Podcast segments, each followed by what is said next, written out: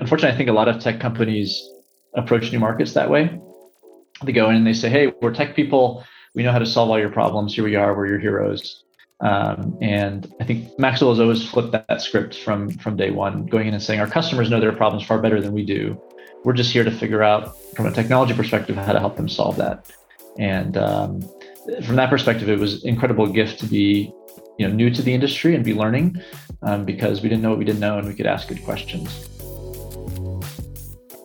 Welcome back, Housing News listeners. This is Alcynna Lloyd, and I'm the producer of this weekly podcast. You just heard a word from John Paasonen, the co founder and chief executive officer of Maxwell. In today's episode, he discusses Maxwell's latest funding round that estimates the company will facilitate about $70 billion in mortgage origination volume in 2021, as well as some of the challenges of growing a company fast and what excites him about the future of the mortgage lending space. Thank you for listening. Here's episode 7 of season 7 of the Housing News Podcast. Welcome, everyone. I'm Sarah Wheeler, editor in chief at HousingWire, with the latest episode of the Housing News Podcast. I'm really excited to speak with our guest today, John Paasonen, who is the co founder and CEO of Maxwell. We have a great discussion planned, so let's dive in. And, John, welcome to Housing News. Hey, thank you for having me. It's great to be here. I'm really excited about this. So, you know, the first question I always ask our guests is how did they get into the industry? And in this case, that's, you know, the financial tech industry, right? Like it, it's not on most people's radar growing up. So I love to hear everyone's story. No, that's right. You know, I, it's a it's a long distance from the fireman that I wanted to be uh, when I was five years old. That's for sure. so, uh, you know, over my career, I've really just fallen in love with complex industries. Uh, after business school, I, I, got a job offer from a company in the payments industry called American Express, and I remember thinking to myself, "Gosh, a credit card company, really?" And I just fell in love with the complexity of the payments industry. Um, I spent nearly a decade at Amex, and then went to PayPal and um, not unlike mortgage, you know, payments has a very fragmented value chain. There's a lot of players uh, that that that nibble off the fees that are being generated in the in the transaction. And you know, I, I was there at PayPal getting my my fourth mortgage at the time. Uh, this was I think 2014, and it was an utter disaster. It was awful. Uh, we missed closing. Um, we had to renegotiate the contract with the seller. They had moving trucks showing up, kids in school. And I was so angry, I ended up talking, I think, to over 100 people in the mortgage industry over the course of 90 days. Um, you know, underwriters, processors, people in title, escrow, real estate agents, just saying, why is this so bad? Um, and I discovered that the, the, the mortgage industry was a lot like payments, right? Here was an industry that had huge transaction volumes, but it was a very fragmented value chain, and it was a deconsolidating market, and there was an enormous opportunity for uh, for technology innovation. And so um, you know, one stat that really struck me at the time uh, was I said, you know, doesn't Wells Fargo just do all the mortgages in America? And, and I found out their market share is only 2%. And instead, there's 17,000 lending institutions um, in, in the United States. And in fact, that, that number of lending institutions had grown 25% over the last five years. And so that was really, you know, inspiring for me as an entrepreneur to say, how do we help these little guys, right? How do we help the underdogs uh, succeed. And so that's what we do today. Um, you know, Maxwell is here, and we exist for that small to mid-sized lender doing you know five billion or, uh, or, or less a year in, in total originations, and um, really help them compete with growing emerging players like Rocket and, and Better. Well, that's one of the reasons, um, you know, that I really wanted to talk to you. I think that's really interesting. And to your point, I, you know, if if you were just a consumer, um, you'd think, oh, Rocket has, you know, I mean, they're the biggest, yeah. right? And we just did a um, uh, a story that you know they're hoping to close in on 10% share in 2022 and i was like they're they're not even 10% yet how is that right. possible and, and that just shows you how fragmented this is to your point yeah how fragmented it is. And and then you know when someone is that large and even if it is 10% that's a that's an enormous business as we know uh, now that they've gone public. Um, you know how does a small to mid-sized lender you know maybe they have five loan officers maybe they have 50 maybe they have 200 how do they compete right with the technology with access to the secondary market um, with with efficiency in the back office? How do they compete with that scale? And um, that's that's what we're really excited about you know, HousingWire recognized Maxwell as a, as a Tech 100 winner this year. Um, and one, one reason was the phenomenal growth that you guys had. So from funding 100 million in volume in 2017 to over 45 billion in 2020.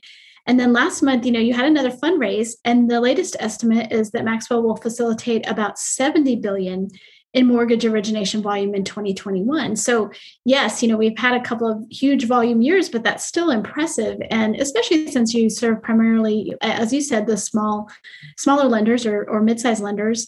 Um, so that's not even the largest lenders out there. So, what are some of the challenges of growing that fast? You, as a, the CEO, the co-founder, what are some of the challenges that you've had? Uh, well, I can say it's been incredibly hard and incredibly fun at the same time. You know, as a CEO, I don't, I don't know who to attribute this this quote to, but uh, you know, I once heard someone said it's it's not challenges that that build character, um, it's challenges that reveal character. And I think the same thing is true for organizations, right? What I've what I've learned is that as we've scaled quickly, you know, it's really our leaders, our people, um, our teammates, and their dedication to our values that are really the key to scaling scaling quickly. Um, you know, we we call our values the rocks: rigor, ownership, curiosity, kindness, and straight up. Um, and everything we do is centered around our values. We hire on values. Uh, we assess performance based on our values, and when necessary, we we fire based on values. And uh, and and you know you, your values become so core in how how you scale. I mean, some weeks last year we were bringing on ten to fifteen new people a week, um, and uh, you know ensuring that those folks are strongly aligned to our values that they are representing our operating principles to our to our clients um, and, and, operating that way internally uh, you have to have a really good filter. And um, you know we learned some of that the hard way sometimes. Um, and i think that uh, something that we are really proud of what we built on the top top of the funnel if you will from a recruiting perspective. You know i was personally doing interviews uh, with new teammates up until we had about 50 people. Uh, and then from about 50 to 150 people, at least someone, at least me or someone from our leadership team was involved.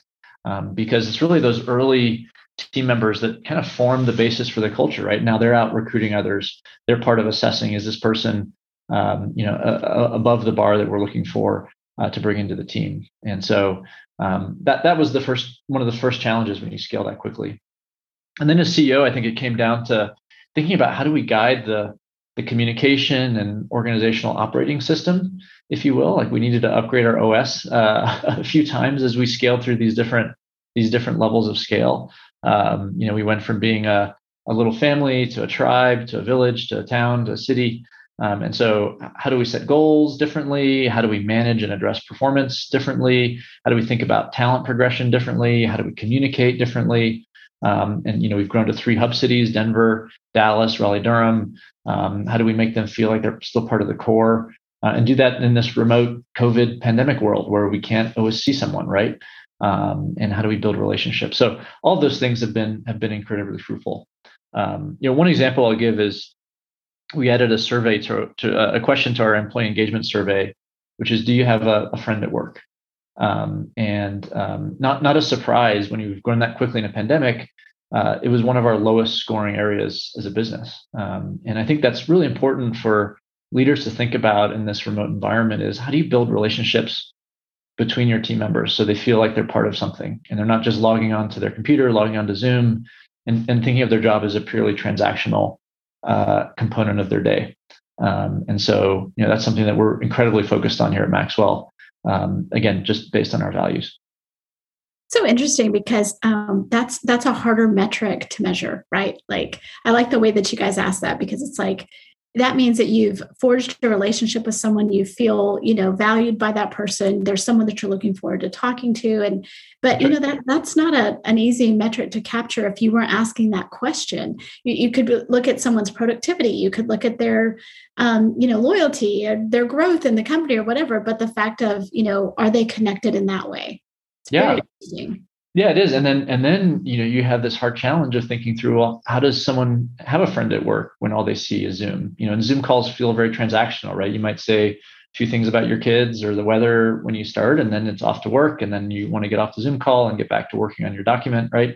Or, or whatever it is you're doing. And so um, we have to be really creative on how we do that. And we've tried a lot of things. You know, we do. I'm sure like a lot of companies, you know, pumpkin carving contests and uh, we're, we're building a, a, Maxwell Thanksgiving recipe book, um, and uh, you know every time someone new joins, we have them share at a team meeting, you know, their favorite potato chip and favorite trip they've taken, and you know just have some laughs together. But yeah, it's it's uh, continue to be really hard um, as as the world hopefully emerges from the pandemic, figuring out how we meet more in person and invest in in in the people that we work with uh, is going to be really key for me.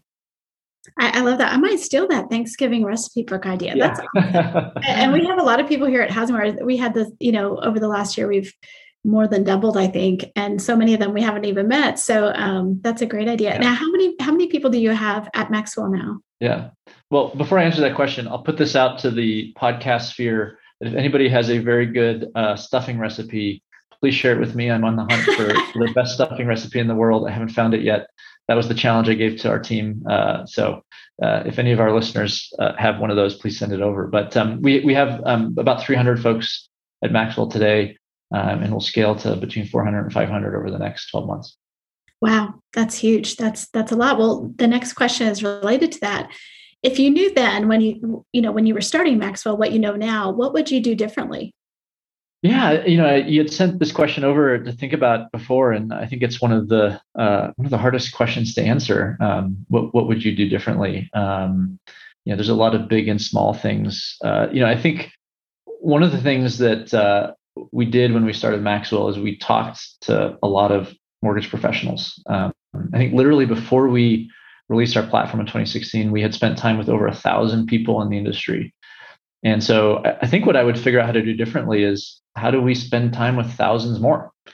Um, we got so much insight into what are the problems that people have and, and what are the solutions that we can create um, rather than approaching it with, uh, you know, we know what you need sort of attitude. You know, I, unfortunately, I think a lot of tech companies approach new markets that way. They go in and they say, hey, we're tech people. We know how to solve all your problems. Here we are. We're your heroes. Um, and I think Maxwell has always flipped that, that, script from from day one, going in and saying our customers know their problems far better than we do. We're just here to figure out from a technology perspective how to help them solve that. And um, from that perspective, it was incredible gift to be you know new to the industry and be learning um, because we didn't know what we didn't know and we could ask good questions. Um, I think that's the other thing I might do differently. You know, we've we've done a great job over the last call it two years bringing in mortgage experts so if you look at our leadership team today, um, one of them joined actually, and he said he wanted to be part of our team because we were building the Mortgage Avengers, uh, is what he called it. And uh, you know, we have an incredible team. You know, the woman that leads our our our, our uh, capital markets team. You know, she she uh, led the whole loan trading desk at Goldman Sachs for a decade at Fortress. Um, you know, our general counsel was at Fannie for ten years, uh, at HUD, SFIG. Um, you know, chief compliance officer for a lender. Um, you know, the, the gentleman that runs our uh, fulfillment business was COO at PHH um, for for a, quite a long time, and then ran all the operations at Chase. And so we built this great team of of, of mortgage experts who kind of sit alongside our our tech experts uh, like me who don't know anything, and and um, hopefully we can work together to figure out what the solutions are. But I think if I could do it differently, maybe, maybe including some of those folks earlier in our story uh, would help us get to some solution sets faster. I, I, appreciate your insights there. I think it's as you're growing a business, there's um, there's the things that you don't know till you till you don't know them, right? until they right. That's right. And I think the other opportunity for us as well, Sarah, is is uh, really leaning in with other stakeholders in the value chain, like Fannie or Freddie, for example, right? And and um, you know, as we've grown, you know, we'll facilitate about two three percent of the mortgage business this year. Um, you know, there's an incredible role we can play with the GSEs uh, to directly affect the origination process and make that easier for consumers, make that easier for our lenders to originate loans. That's such an interesting comment to me because I do feel like, um, you know, maybe that's something that um, I don't I don't see all the time, or that it's just not obvious that that's going on. That the tech companies are the ones that can influence change at that federal level um, in the way that they serve consumers. I don't know. I think that's interesting. So, so what are some of the ways that you would do that? Yeah, I mean, the way I think about it, and, and, I, and I guess I've learned this over the, my years in the in, in the industry now, um, is that you realize that when when a consumer has a frustrating process with a lender, the lender is ultimately just trying to create a product they can sell. Right? It's a little bit like uh, you know having kids in high school. Right? You want them to to be involved in the right extracurricular activities, get the right GPA, be good in sports so that they can get into college, right? You're, you have an outcome in mind. And lenders have the same outcome in mind for their loans. They want to create loans that they can sell. And so it's really the investors and ultimately for conventional product, Fannie and Freddie, that are determining what that process is going to look like. Um, I've been really proud of, of, of, groups like Fannie and Day One Certainty and, and some of the, the innovations that they've been able to drive And so, um, because we have scale and we touch so many borrowers and so many lenders, being able to partner with them to deploy their programs, right, and put those into place um, is really helpful. You know, you look at something like day one certainty. I think a lot of lenders still today don't really know how do I how do I put day one certainty in my process? How does that work, right? And because we are their process, we are their their front end. Um, you know, we can figure that out for them and with them, uh, which is pretty neat. That's really interesting. Let's talk a little bit about the the kind of um, lenders that you serve, right? Uh, and the role they play right now in the mortgage business, whether that's um, community banks or credit unions or those small to uh, mid-sized independent mortgage uh, bankers. How have they carved out a place at the table when they're competing against such large players? You, you mentioned Rocket at the beginning of this discussion, right? Um, how, how are they competing, and why did you choose to focus on serving them? Yeah, I mean, we we love the the small to mid-sized guys. I think they they they're the ones that have a presence in their communities. They're involved in the neighborhood associations. They coach soccer, right, with with uh, with with their neighbors and, and kids from uh, you know other other families from their schools. Um, you know, we we want to support them in being successful, and uh, particularly if you look at rural communities, you know, about a quarter of the U.S. lives in in rural communities. Um, you know, there's roughly 74 million people there, and, and and community banks, and many of those are the only banking presence there. You know, I think something like one in every five counties in the U.S. The only banking presence is a community bank, and uh, these are the folks that deeply understand their local market. I was talking a few months ago to um, you know rural community bank, uh, the head of mortgage there in in in, in a southern state, and um, I was going to try to do a southern accent, but uh, maybe I won't do that. But you know, he was telling me how you know when the pandemic started, all the other legacy large national banks shut their branches down. And he knew that he was serving farmers and you know moms that needed to get checks cashed and and um, he understood his market and they figured out how to stay open, how to use drive-throughs, right, to continue to serve their families because that's how they needed to operate. Um, and so when when you're in touch with your local community in that way and really understand their needs, and you're not operating at the behest of a group of executives that's sitting in at Wall Street, um, you can do different things and you can be more innovative and and and push into that. And and I think look, you know, the other thing that excites us is you know this group of what I'll call community focused lenders. Um, so IMBs, credit unions, community banks, they have an enormous opportunity ahead of them. Um, you know, 71% of millennials would rather visit the dentist than listen to their bank, right?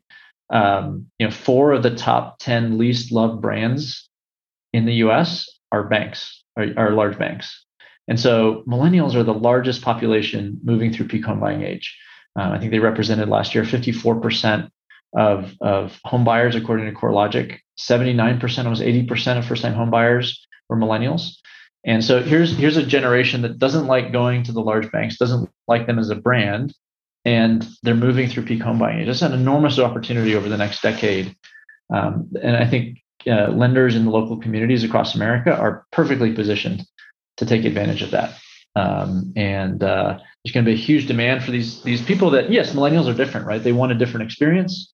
Uh, they are coming to the table at a mortgage lender with a lot more knowledge that they've Googled uh, rightly or wrongly, right? And have ideas around what the rate should be. But they still want to sit down with someone and say, is this the best decision for my family? How do I structure this large debt asset for for for uh, for my family to be successful um, for the outcomes that I want? And so, you know, to summarize, small and mid-sized lenders are in an amazing position uh, to win to win business. And I think with the right tools uh, to serve their clients, they're going to be incredibly successful over the next decade. And here's a brief word from our sponsor. Partner with Rocket Pro TPO and get great tools to grow your business. Do more for your clients with the SOS Scenario Desk, a dedicated team ready to answer questions about loan products or guidelines before you submit a loan.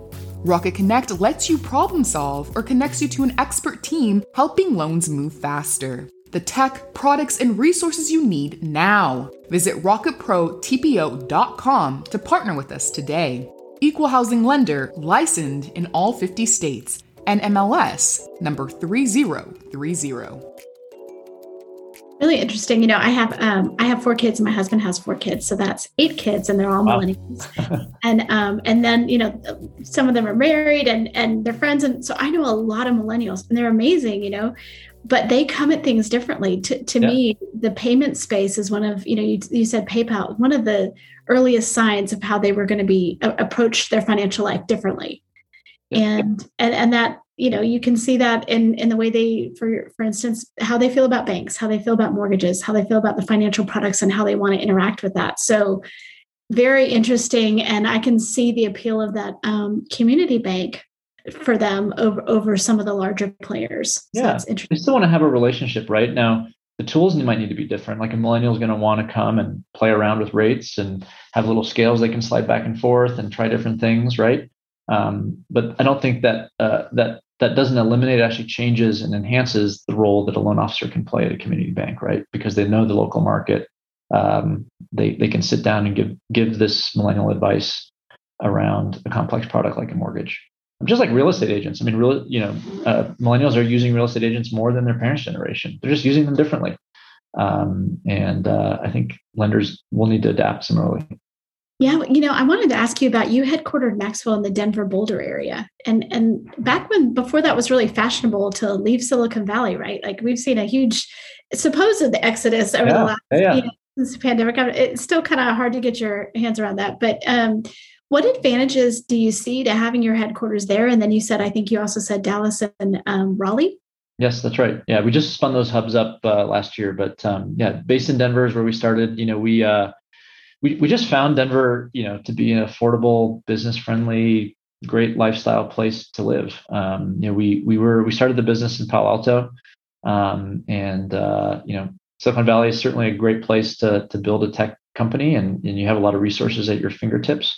Um, I think it's fair to say, back in 25, 2016, you know. Uh, uh, mortgage tech was not the hottest thing happening in Silicon Valley, right? And so to be able to attract the best engineers, um, to be loyal and engaged in what you're building. Um, I think we found that here. Um, we were able to manage some of our costs uh, more easily here as well. Um, and uh, you know, we just found a place where it's great to attract talent. Um, you know, and, and, that's been even more true over the last year with the great reshuffling that's happening. Um, we found a lot of people moving here or wanting to move here. Um, you know, one of our our recent executive hires was eager to pick up his family and move off the coast and come to Denver right? And um, the startup scene has just been growing incredibly rapidly here. Um, you know, I think uh, Denver consistently is one of the top 10, five cities in the U.S. that people are moving to. Um, you know, while while San Francisco's hiring was going down during the pandemic, Denver's was going up. And um, and then lastly, you know, as a as a person with kids myself, it's great to be near an airport where I can get to most of the country and come back the same night. Um, and so um, that played a role as well. So we could be close to our customers and um, and, and, have real relationships with them. Well, in Boulder, I mean, you know, it's, it's also a very very nice place to live, right? Ah, Beautiful, oh, fantastic. Yeah, 300 days of sun. Um, you know, I, I, generally only show my driveway maybe once or twice a year. Oh, that's um, great. little known secret uh, to Denver, right? The snow's not as bad as everybody thinks it is, and uh, you know, it was 75 degrees yesterday, so no one's complaining. No one would complain about that. um, you know, one of the reasons I wanted you on, I wanted to talk to you is we're just seeing a huge convergence where tech companies, real estate companies, and mortgage companies are really all expanding into each other's space. You know, for a long time we talked about the disruption of mortgage or real estate from from technology, but but we kind of see it both ways now. I mean, people are getting into all sorts of different areas you really see this convergence. Um, you know, if the goal is to win the customer at the end of the day, who do you think is going to ultimately win that battle? It's a great it's a great question, and I think one that is impossible to answer. Uh, and and I guess what I would argue back is, does somebody need to win? Um, you know, you look at this market; it's enormous. Um, it's it's super complex. Um, consumers themselves have a kind of wide wide swath of incentives and needs that need to be met. I mean, if you look at the payments industry where I came from, I mean, they've been going through quote unquote disruption over the last two decades. Uh, you know, PayPal hasn't disrupted Visa and Mastercard. Um, Chase and American Express are as big and successful as ever as card issuers, right? Um, so I think a, a, a different question that I, I, like to ask is, what are the structural changes that are going to happen in our industry, right? Um, rather than who's going to win, how are how is the structure going to change, and then as a result, who's who who might get crushed or get left out of, of those structural changes. Um, you know, we've seen everything from all the signals of Fannie Freddie. Are they going to privatize at some point? Um, we're seeing more consolidation in the value chain. I mean, you just look at First American's acquisitions over the last five years, right? You see non-traditional players entering the market, finding niches like Figure, going after the HELOC market, right? And so, um, what I expect to see over the next decade is more consortia starting to emerge, more structural change in the value chain. I mean, here at Maxwell, we're looking at how do we vertically integrate more of the components of the value chain for our clients, so that as a small to mid-sized lender, you not just have the best experience from a technology perspective, but you have the best back office quality and efficiency, and then you have great execution, right? And so you have the best experience in town, the best process in town, and the best price in town. Um, and we think that you can win that way pretty pretty well. And so we want to empower those lenders to survive all these structural changes that are coming um, because we're fundamentally changing how mortgages get done, how they get sold, how they get packaged, um, and um, and that's that's a really powerful place that we play. And so, under un, unlike I think other players in in our market, particularly on the point of sale side, we're not looking to go into all different types of lending. We're not looking to go into the banking sector. We do mortgage, and we do it deeply and fully, and we're fully committed to that and making our clients successful in mortgage. And that's what we do. Nice. Um, another area I want to talk about was cybersecurity. It's a huge concern for any company. You're a tech company serving lenders, so you would clearly be a target among targets. And and how do you deal with that both from the hardening of your security at the at the company, but also just as an existential threat that you, could keep you up every night if you let it? Yeah. You know, I uh I was at um, at PayPal when I was part of eBay I don't know if you remember, I guess this is uh, probably eight eight years ago now or so. You know, eBay was hacked, and people were kind of getting into the accounts, and um, they they spun up a huge war room, and you could feel sort of the palpable fear for a few days as they were trying to figure out how deep were these hackers able to go, what were they able to get, and so you know, if if cybersecurity doesn't keep a CTO and CEO up at night um, on a regular basis, just to make sure the data is secure. You know, I would say number one, I'm, I'm really grateful for our customers. They they keep us on our toes and and they have high standards too. Um, you know, I, I was on a call um, a, a couple months ago with a client, and they had these consultants coming in and evaluating us, and you know, the CEO was apologizing apologizing to me. He's like, "I'm so sorry that we're making you go through this sort of security review." And I said, "No, thank you. Right? Thank you as a consumer. Thank you for doing this. Right? Thank you for making sure your vendors are secure." Um, and so, number one, great to have customers that hold you to that standard. Um, but we've invested probably more than any any typical startup would in the early stages in uh, penetration testing, you know, uh, uh, uh code reviews, third-party security reviews, compliance audits. We got our SOC 2 Type 2 certification very early. I mean, it's the foundation of everything we do here. Um, it's it's really a first-order principle for product and engineering. How do we build something, and how do we build it securely when we're even designing and defining uh, that feature, or that product. And so that that goes not just from a cyber perspective, but also to corporate and physical access security as well. You know, most of the hacks these days happen not because your cybersecurity is bad; it's because somebody spoofs or or or is able to you know get someone else's login data right um, to have access to it. And so we spend just as much time on those things. Um, you know, as we launch, for example, our fulfillment solution business, um, to make sure we have the same amount of rigor there as we do on our technology products. Um, and then, you know, we're fortunate to stand on the shoulders of giants, right? And so, working with folks like AWS and uh, and Heroku and others that uh, are just our partners in the cloud um, to make sure that we can benefit from their best practices um, as we as we go about it. I always think about security a little bit like a castle, right? You've got to think about where do you put the castle to be the most protected, um, and then you have a moat, You've got the wall, you've got the archers, you've got the locked gates at the front, you've got the armies inside the gates, you've got the locked rooms inside the castles, and all the locked rooms have safes in them. Or you've got to have these multi-layered approach to to cybersecurity. And it starts all the way at the network layer to the application layer to how we're you know encrypting the data as it's getting transferred at the the, the SSL database field level.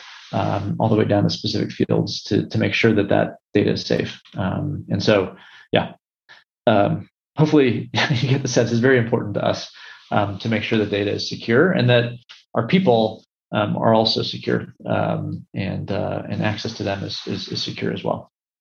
interesting point on the uh, people part of that. You know, we yep. again we can tend to focus on the technological part on the on the um, security of systems, but the people are the vulnerability in so many of these instances. Yeah, yeah. My favorite part about our our our security training is uh, we play this video um, of this woman that calls, I think, one of the big you know wireless uh, players, and she pretends that she's some woman, and she has this video, she has this uh, audio recording of a baby crying in the background, and she's like, oh, "I'm sorry, my baby's crying," and and she basically convinces the guy on the phone to give up some random person's social security number and address and everything just because she's playing this social spoof so well, right? And um, just making sure your team's alert to that kind of stuff is really important. You know, you said um, that your partners, you know, your lender partners help you in this. I would think that you also help them, especially if you're talking about uh, smaller lenders. What would you say about that as as far yeah, as? Yeah, I mean, I hope so. We we're dramatically reducing the amount of paper, right? And I think uh, to the extent there's less paper, you know, there's there's less opportunity for that to end up in the wrong place or not get shredded or just end up in the bin and get get shipped off to uh, to a dump truck somewhere where someone could see it. So um, I think that's that's a huge area we're helping is is reducing the paper and then even candidly reducing the amount of time that a human being is having to look at data and, and, and use that data, right? And so being able to automatically read data, lift it from documents, put it in the right fields, validate it so that there's there's there's less human interaction with the data, um, I think also uh, is very helpful. John, tell me a little bit about Maxwell Capital and and why you guys decided to do that. Yeah, we we are really excited about Maxwell Capital and the impact it's having with our lenders. And so Maxwell Capital is an investor. So we actually buy loans from our clients, we pool them and, and place them in the secondary market. And uh, what we found is that you know when you're a small institution, you don't have a lot of bargaining power when it comes to the secondary market, right? You might be placing 10 loans a week, maybe in the secondary market, or 50 loans a week and you're not getting necessarily the best pricing for those loans. And uh, because we have such great data on every loan that flows through our network um, and the ability to diligence that loan quickly, we can move it very fast off our lenders' warehouse lines. Um, so it saves them cost. But more importantly, because of our relationships on the back end with secondary investors, um, we can price that loan very aggressively. Um, and so we found is we're able to deliver really meaningful basis points back to our clients um, you know, to my point earlier around the best price in town, that's kind of where it comes from, right? We want to give them really good execution um, as they place those loans in the secondary market, and we do that literally as an investor. Such an interesting use case to to be like, we already know what those loans look like, so we're able to give a good price for them. We we already know what the risk looks like. Yeah, and and here's where it goes. You know, I talked about millennials millennials look so different than their parents' generation from a financial perspective, right? Um, they haven't necessarily held steady jobs. Many of them are 1099 employees, maybe, or, or, or have these side gigs that they work on. They may not have assets, they have a lot of debt, but it doesn't necessarily mean they're bad credit quality. They just don't fit into the traditional credit box. And so, as an investor, I think what we're excited about there is how do we work with our partners in the secondary market to create products that we can um, um, share with our lenders that they can put into the market to be even more appealing um, than than they are today uh, to that set of of home buyers that are coming through the market. Did you anticipate that when you started Maxwell? Was that something that you had as one of your goals? yeah, you know, I get asked that a lot, and I actually went back and looked at the very first pitch deck that I wrote when we raised our angel round, and believe it or not, it was in there. So, you know, our our our, our goal has always been to think about Maxwell as um, you know participating in the transaction with our clients right? We want to we want to be part of what they're doing because that's how we're going to affect their business right? We're going to affect how their margin how they how much margin they get. We're going to affect how they operate how they process underwrite close fund loans. Um, so we, we wanted we wanted to have our fingers in there. And so um, yes very much so. We had to get i think to a certain level of scale and a certain level of sophistication around the data before we could start to do things like this um, but uh, it's not the last piece of news you're going to hear from Maxwell about how we're um, serving our clients and giving them a permanent disruptive financial advantage. What are you excited about as you look at the next five years for Maxwell, but also for the mortgage lending space? Yeah, you know, I'm excited about three things. Uh, I think uh, the first is I'm excited about how this fully vertically integrated stack um, for at Maxwell is going to really power our lenders to be successful Right? I talked earlier about the best experience in town, the best quality in town, and the best price in town. That's really what we're focused on. How do we give our lenders a permanent disruptive financial advantage? So I'm really excited about that vision starting to come together. Um, we launched our fulfillment business, uh, you know, last February in February 2020. Um, you know, today we're one of the largest onshore fulfillment providers in the United States. Uh, we launched our QC diligence uh, business this summer, and that's been growing rapidly. And then last month we announced Maxwell Capital, which is our, our secondary market investment business. And so um, we're putting all these things together built on a technology layer um, to help our lenders be successful. Second thing I'm excited about is, is this new generation of home buyers. Know, we are fully aligned with our clients that uh, you know we're giving them an incredible tool, and they have an incredible tool at their disposal, which is financing, to help give access to homeownership. Um, you know, I, I I love that homeownership is so important to a family. Um, you know, the the average net worth of a homeowner is is two hundred fifty thousand dollars in the United States versus the average net worth of a renter is only five thousand dollars. So it's one of the main ways that people build generational wealth. Um, children of homeowners are more likely to go to college. Uh, they're they're less likely to use drugs, less likely to be involved in violent crime, right? So here you have homeownership is so important for individuals. It's so important for families. And then we know homeowners are more likely to vote in local elections. They're more li- likely to be involved in sports and neighborhood activities, right? So it's important for your communities. And then, of course, home services are 15% of our GDP in this country. So I'm just really excited about homeownership and, and our ability with our clients to give access to that to, to more people.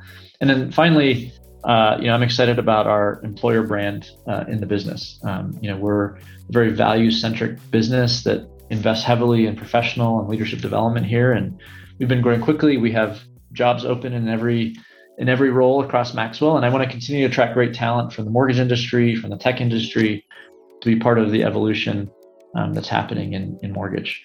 Um, so those are really the three things I'm I'm excited about, and uh, you know, that it'll be uh, it'll be fun to see Maxwell continue to grow and, and impact uh, the way our clients operate. John, thank you so much for sitting down with us today. Really enjoyed our conversation. Yeah, likewise, Sarah. Thank you so much. It was great to get to know you and, and to talk about uh, Maxwell and the, the power that these small to mid-sized lenders have in their markets. Radian Ready positions you to do business better. By easing the transition from title production to title curative, Radian Ready clears the way for quicker closings with less legwork. You can also expect accurate searches, seamless workflows, end to end service, and easy to understand title reports for your borrowers. If you're ready for a better take on title, you're ready for Radian Ready. Visit radian.com ready title for more details. That's radian.com slash ready title for details. Thank you for listening to the Housing News Podcast. Please don't forget to give us feedback and rate us on iTunes. Until our next episode, make sure to check out HousingWire Daily, a podcast dedicated to the hottest news stories across HW Media. The podcast is published each day and is available on iTunes, Spotify, Google Podcasts, and wherever else you get your podcast. Thanks for listening.